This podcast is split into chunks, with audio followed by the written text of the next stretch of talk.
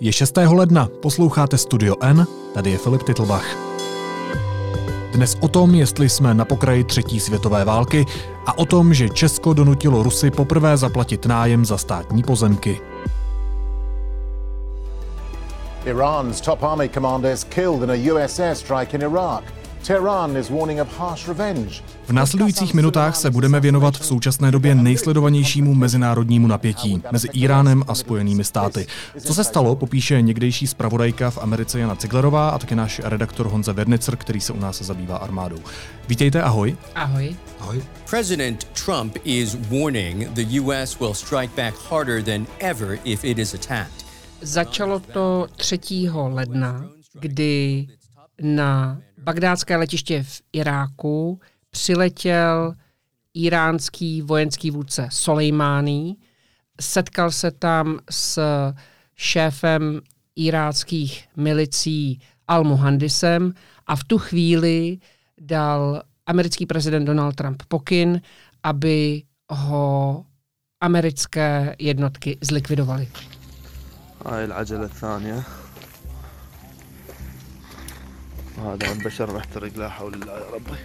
Ty jsi říkala jeho, koho konkrétně myslíš z těch dvou jmenovaných? Tak hlavním cílem rozhodně byl Soleimání, ale je otázka, nakolik eh, vlastně se neví, eh, zda ten Almohandis spadl s ním náhodou, anebo zda byl cílem taky. Hmm. Podle jedné z těch teorií byla vlastně výjimečná situace už jenom v tom, že se tito dva muži setkali spolu v lokalitě, která vlastně byla přístupná těm americkým jednotkám. Co tomuhle všemu předcházelo? Protože předpokládám, že to napětí mezi Spojenými státy a Iránem nějakou dobu eskalovalo tak to napětí mezi Spojenými státy a Iránem je vysoké prakticky od roku 79, kdy v hmm. Iránu proběhla revoluce. V posledních letech eh, došlo k dohodě eh, mezinárodní, která nějakým způsobem omezila iránský jaderný program. Eh, prezident Trump z ní vycouval posléze. Napětí tam teď roste i tím, jak Irán není v úplně dobré ekonomické situaci a byly tam nějaké protesty. A došlo i k několika útokům na americké občany eh, v Iráku, které američané připisují právě lidem vedeným Soleimánem. Když se u něho ještě zastavíme, tak kdo to přesně je? Jaký je ten jeho profil? Nakolik je pro Irán tenhle člověk důležitý? Už je asi na místě hovořit v minulém čase. Eh, Soleimání eh, už není někdo, kdo by mohl jménem Iránu nebo hmm. za Irán nést iránský prapor do dalších zemí. On od roku 98 stál v čele jednotek Quds, což je takový elitní sbor v rámci iránských revolučních gard. A tyhle jednotky jsou v našem prostředí to nemá úplně analogii, oni jsou něco mezi speciálními silami, expedičním sborem a tajnou službou, rozvědkou, takže se zabývají získáváním informací. A Ale zároveň bojují tedy. A zároveň, zároveň bojují třeba jiné jejich složky. Mohli jsme to vidět třeba v Sýrii, kde vlastně Soleimání eh, působil nějakou dobu, bylo to velice důležité válčiště, protože pro Irán je Sýrie velmi důležitou zemí. Irán nechtěl nechat padnout tamní režim, který je mu, který je mu nakloněn, nakloněn Teheránu a říká se, že vlastně tu válku proti povstalcům nebo džihadistům v Sýrii z velké části vedl právě Kásem Soleimání, který tam vysokou měrou pomohl zařídit ten současný stav, to znamená eh, to, že má převahu prezident Bashar Assad v Sýrii.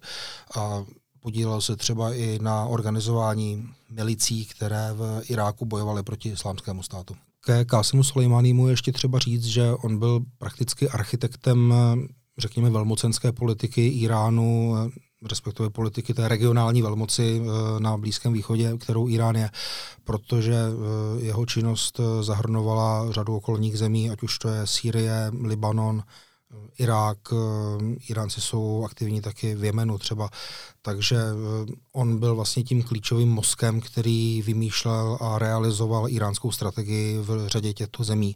A i z toho důvodu je to pro Irán citelná ztráta. Teď k muži, který dal pokyn na uh, zabití Soleimányho, to je prezident uh, Spojených států Donald Trump. Jakým způsobem to Jano světu oznámil? Nijak. Nijak. Na jeho účtu ve chvíli, kdy se svět dozvěděl, jak z irácké strany, tak z americké strany o tom, že um, v Bagdádu nastal tenhle útok, tak uh, jsme všichni šli na um, Twitterový účet Donalda Trumpa, kde nebylo nic, kromě uh, americké vlajky.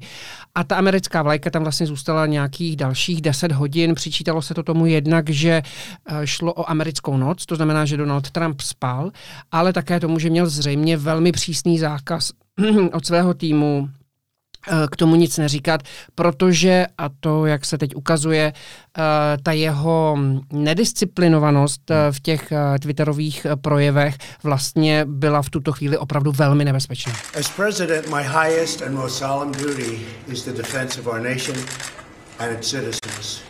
Last night at my direction, the United States military successfully executed a flawless precision strike that killed the number one terrorist anywhere in the world, Qasem Soleimani. Tady je možná potřeba dodat, že doma, to znamená ve Spojených státech, se Donald Trump nenachází zrovna jako v dobré vnitropolitické situaci. On se nacházel až do 5. ledna ve velmi dobré osobní situaci, protože byl na dovolené ve svém oblíbeném letním sídle, kterému přezdívá jeho nebo Jižní Bílý dům v Mar-a-Lagu na Floridě a odtamtud vlastně také potom svět o útoku na Soleimányho spravil. Uh, nicméně doma ve Washingtonu se opravdu nachází v dobré situaci, protože, jak eh, všichni víte, on byl obžalován z porušení ústavy eh, ve dvou bodech. A je ten slavný impeachment? To je ten slavný impeachment a teď je vlastně, on je vlastně obžalovaný prezident. Hmm. Honzo, co ten útok vyvolal a co pravděpodobně vyvolá? Tak útok především vyvolal velké rozhořčení značné části Iránců.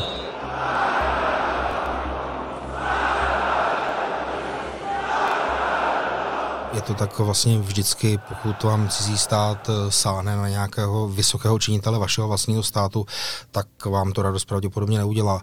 Ale záleží především v mezinárodní politice na tom, co to vyvolá mocensky. Irán se experti shodují, nemůže ten útok nechat projít, aniž by, aniž by se za něj nějakým způsobem pomstil. Ona to vlastně byla eskalace, eskalace konfliktu na nějakou vyšší úroveň. Jo. Hmm. Když eh, si dva státy třeba vypovídají diplomaty, tak vlastně jeden stát něco udělá, druhý stát nějak odpoví a bere se, že to je 50-50. Ale tady to je vlastně povýšení na vyšší úroveň a teď Iránci, aby nestratili tvář, asi budou muset reagovat eh, taky na, no, budou chtít reagovat hlavně na nějaké vyšší úrovni. Jak se to přesně stane, eh, to těžko říct. Ví se, že s Iránem je hodně za dobře, respektive funguje jako taková jeho odnož eh, šítské hnutí Hezbalah v Libanonu, vybavené spoustami raket, které může začít pálit na Izrael, nějakým způsobem třeba zatáhnout Izrael do toho konfliktu, eh, čímž by se to eskalovalo zase ještě na, na další úroveň, což už asi nikdo nechce. Ale my to teďka neumíme úplně předjímat. Už dopadly nějaké rakety poblíž eh, amerického velvyslanectví v Bagdádu já si myslím, že to ještě nebylo ono, že ještě něco přijde. الحمد لله الذي أكرم المستشهدين في سبيله الحمد لله الذي رزقنا الشهادة في سبيله الحمد لله الذي رزقنا الجهاد في سبيل الإسلام الله أكبر A nejde jenom o Irán, Viděli jsme, že irácký parlament už odhlasoval rezoluci, že už nechce ve své zemi zahraniční vojáky. Zatím je to rezoluce parlamentu, uvidíme, jak se to bude vyvíjet dál, ale zjevně se tam teďka budou dít velké věci. Hmm. Já jsem si Honzo všiml, že na sociálních sítích uh, hodně letí, nebo lidé používají hashtag, eh, který označuje třetí světovou válku, WWIII. Je to na místě? Mají mít lidi obavy z toho, že tímhle konfliktem nebo tímhle napětím uh, může přijít nějaká světová válka? Na místě určitě, že lidé mají obavy. Uh, obavy z války jsou úplně přirozená věc. Neřekl bych, že to je třetí světová válka nebo že jsme na jím pokraji, to ještě asi nejsme.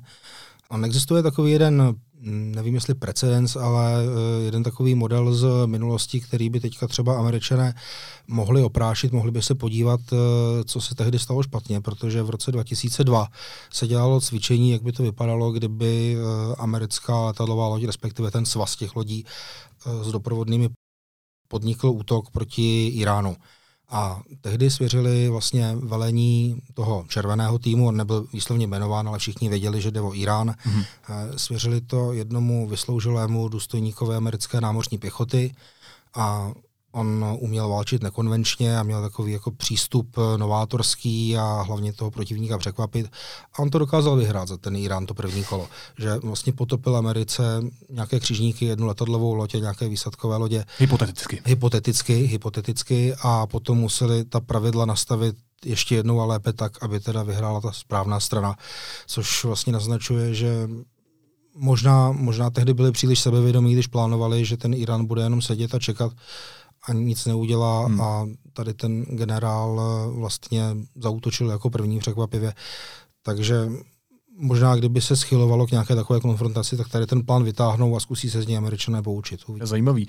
Jano, pomůže ten konflikt Donaldu Trumpovi nebo mu ublíží?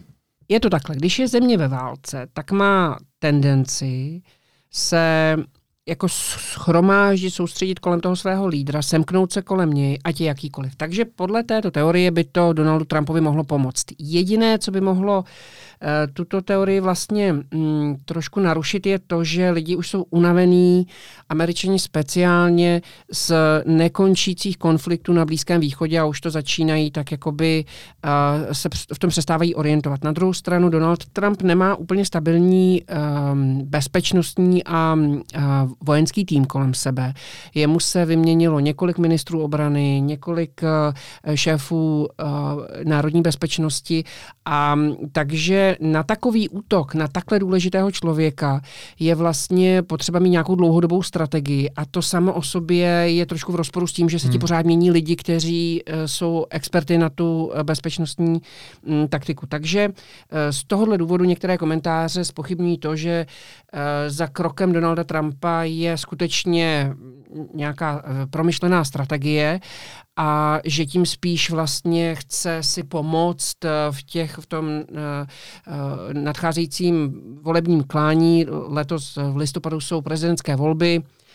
Viděli jsme všichni film Vrtěti psem. On sám v jednom slavném videu několikrát doporučoval nebo předpokládal, podsouval tehdejšímu prezidentu Baracku Obamovi v roce 2011 že když bude chtít eh, vyhrát eh, prezidentské volby v druhém období, takže vyvolá válku proti Iránu, hmm. což on vlastně teď udělal.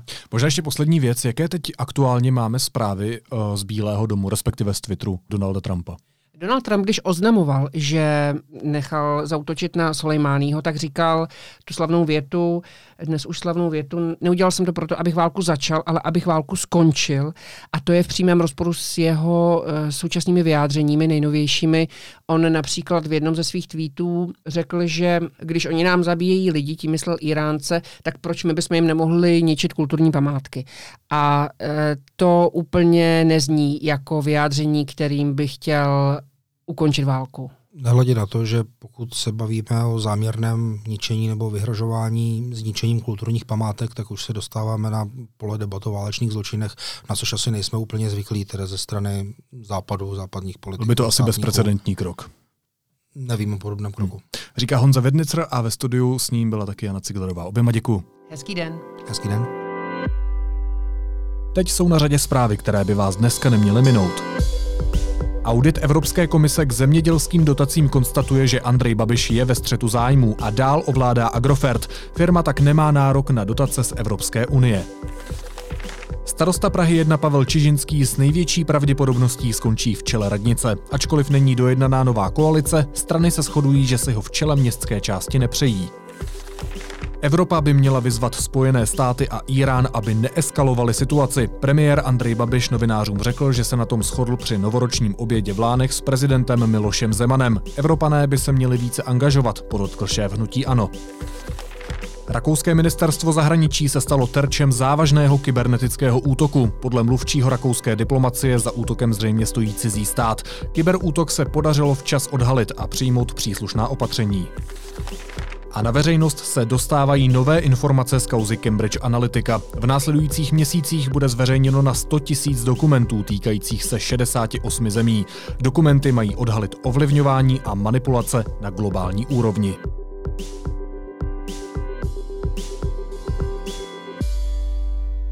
Rusové poprvé od roku 1989 zaplatili za užívání pozemků na území České republiky, které používají na základě dohod z dob komunismu, ale nikdy za ně nehradili nájem. K průlomové dohodě je donutili ministerstvo zahraničí a taky Úřad pro zastupování státu ve věcech majetkových. To je téma investigativního novináře Lukáše Prchala. Vítej Lukáši, ahoj. Ahoj, čau. O jakých pozemcích se bavíme? To rozhodnutí je přímo o pozemcích v Brně, eh, které vlastně používají Rusové od 80. let. Eh, je to tedy relikt komunismu, kdy vznikly nějaké eh, smlouvy, na základě kterých oni můžou užívat tyhle ty pozemky. Důležité je k tomu říct, že ty pozemky jsou čistě státní, jako českého státu, patří českému státu. Nicméně ty budovy na nich postavili uh, Rusové právě v době komunismu, takže Sovětský svaz za ně uhradil. Hmm. Uh, ty prostředky, které, za které to byly, by bylo vybudováno. Nicméně nikdy z toho nehradili nájem. Dobře, a to, že tedy Rusové začali teď platit, to mm-hmm. znamená, že české straně došla trpělivost? České oslově... straně rozhodně došla trpělivost s tím, protože oni už uh, ten problém uh, O tom problému se vědělo dlouhodobě, že to jsou české pozemky, ale budovy jsou ruské na to svou smlouvy. Nicméně uh, po 89. po pádu komunismu uh, ty smlouvy samozřejmě měly, začít, měly být uh, přeformulované, mhm. měly být podepsané nové a tak dále. A 30 let se s tím vůbec nic nedělo. Kolem roku 2015 česká strana už vlastně jako zjistila nebo chtěla s tím něco dělat, protože prostě tady reálně podnikali lidé, kteří vydělávali na nečinnosti českých úřadů. No a nyní se to konečně podařilo. Z toho tvého textu vyplývá, že Rusové splatili za období od poloviny roku 2015 do poloviny roku 2018. Proč ale Česko protože si říkal, že už je to od 80. Mm-hmm. let, nevymáhá peníze i za tu dřívější dobu? Já nevím, ministerstvo mi na to neodpovědělo, na tuto otázku, ptal jsem se na to, ale uh, tu odpověď mi nedali. N- nevím, já mm-hmm. uh, nedokážu Dobře. na to odpovědět. A ten důvod, proč využívali rusové pozemky bez placení, tak to jsou ty smlouvy, které ty si... Přesně tak, to je... Uh, Oni získali tyto pozemky a těch pozemků je, jsou desítky po celé republice. Aha. Zrovna tady jde o pozemek v Brně, ale probíhá v tuhle tu chvíli soudní řízení kvůli eh, jednomu pozemku v pražských Stodulkách, kde stojí autosalon Volvo. Za něj se taky neplatí uh, za pronájem tady tohohle pozemku, kde to stojí, se také neplatí nájem. Nicméně ti ruští uh, podnikatelé, ti lidé z Ruska, kteří stojí za tím provozování těchto objektů, tak na tom vydělávají desítky milionů. A co to je za lidi, o kterých se bavíme, za ty Rusy? Tak eh, tady v tomhle tom případě zrovna uh, zkusím začít z trošku jiného, z jiného konce. Prostě v 80. letech, když eh, Sovětský svaz získal tyto pozemky a postavil na nich, uh, tehdy tam stály um, nějaké strojírny, kanceláře strojíren, tak fungovaly vlastně samostatně, ale po pádu komunismu ti lidé, kteří vlastně ty strojírny, ty budovy pronajímali nebo měli ve správě, tak změnili změnili se ze státní společnosti, tedy hmm. z sovětské společnosti, na soukromou společnost. A Takže s tím chvíli, státem už nemají nic společného. S tím státem v tuhle chvíli tady ta brněnská část, tady ta brněnská uh, nemovitost nemá už vůbec nic společného. Chápu. Oni se přerodili na soukromou společnost a tak soukromý, soukromí uh, podnikatelé, soukromníci, kteří mají sídlo v Moskvě, vydělávají desítky milionů tady na těch pozemcích. Desítky milionů, to se týká pouze tohoto jednoho pozemku? Tady se bavíme jenom o tom Brně, protože uh, podle účetních závěrek oni veřejných účetních závěrek, oni mezi lety 2009 až 2017 vydělali přes 100 milionů korun na pronájmech tady, v tomhle, tady, na, eh, tady na tomhle pozemku. Uh, upozorňuji teda, že jde o tržby bez odečtení nákladů, takže to, uh, takže to není čistý zisk, je to prostě hrubý, hmm. ono se to pak musí uh, vydělit. Ale i tak se ukazuje, že tam jako vydělávají na těch pronájmech velké peníze. Za tu krátkou dobu. Ano, ano, to je mezi lety Nepočítáš 9 až 17. Ne, ne, ne, hmm. počítám to od let 9 až 17 a nyní zaplatili za poslední za vlastně za tři roky pronájmu, na, nebo za to, že tam fungují, hmm. tak zaplatili 5 milionů ministerstvu zahraničí a 1 milion za půl roku Úřadu pro zastupování uh, státu ve věcech majetkových. Dobře, a ty si ještě na závěr, ty si ještě zmiňoval, že eh, v současné době jsou ještě další pozemky, které vznikly přesně na základě těchto smluv se Sovětským svazem. A ano, my jsme to, my když jsme celou tu kauzu ohledně ruských nemovitostí v Česku vykopávali někdy loni na začátku března, tak jsme prostě postupem zjistili, že uh, podobný případ, jako je právě tady v Brně Žabovřeskách, se odehrává i v Praze ve Studulkách. Tam nyní probíhá soud, ještě není rozhodnuto, jak bude rozhod- jak teda dopadne. Takže i tam chce Česko vymáhat tam, tam chce Česko už také získat peníze. My jsme totiž přišli na to, že e, měsíc a půl potom, co my jsme tehdy zveřejnili ty problémy s ruskými nemovitostmi, tak český stát podal právě žalobu kvůli mm-hmm. těmhle těm nemovitostem. No, nemovitostem. Bavíme se tedy o tom Brně a o pražských stodůlkách. Ale pak samozřejmě tyto dvě nemovitosti jsou nyní v rukou soukromníků, už ne státu. Ale potom jsou tady samozřejmě další problémy, které jsme také popisovali. Tam jde například o ruské byty, které jsou ve vlastnictví ruské ambasády, nebo ruská ambasáda je využívá a stojí úplně stejně na českých pozemcích, ale v domech, které postavili Sověti. Tak a tady je ten rozdíl, že tam už nejde o soukromé osoby, ano, ale o stát jako Rusko. Tak, přesně tak. Tam se, tam se postupuje úplně jinak a ministerstvo zahraničí tuhle věc řeší ve vedlejší větvi, když to tak řeknu, v takové odbočce. Říká Lukáš jinak. Prchal. Moc děkuju. Nemáš zač. A na závěr ještě jízlivá poznámka. Tradiční novoroční oběd, na který běžně zve pan prezident premiéra, doznal letos výrazné změny. Kromě manželek obou politiků se u jídelního stolu na zámku v Lánech sešli i jejich potomci. Týká se to ale pouze těch, kteří jsou z aktuálního manželství. Nemáme žádné problémy a proto se můžeme usmívat. A usmívají se i dvě zbývající děti Andreje Babiše, které na obědě nebyly a premiér je využil v kauze Čapí hnízdo. Naslyšenou zítra.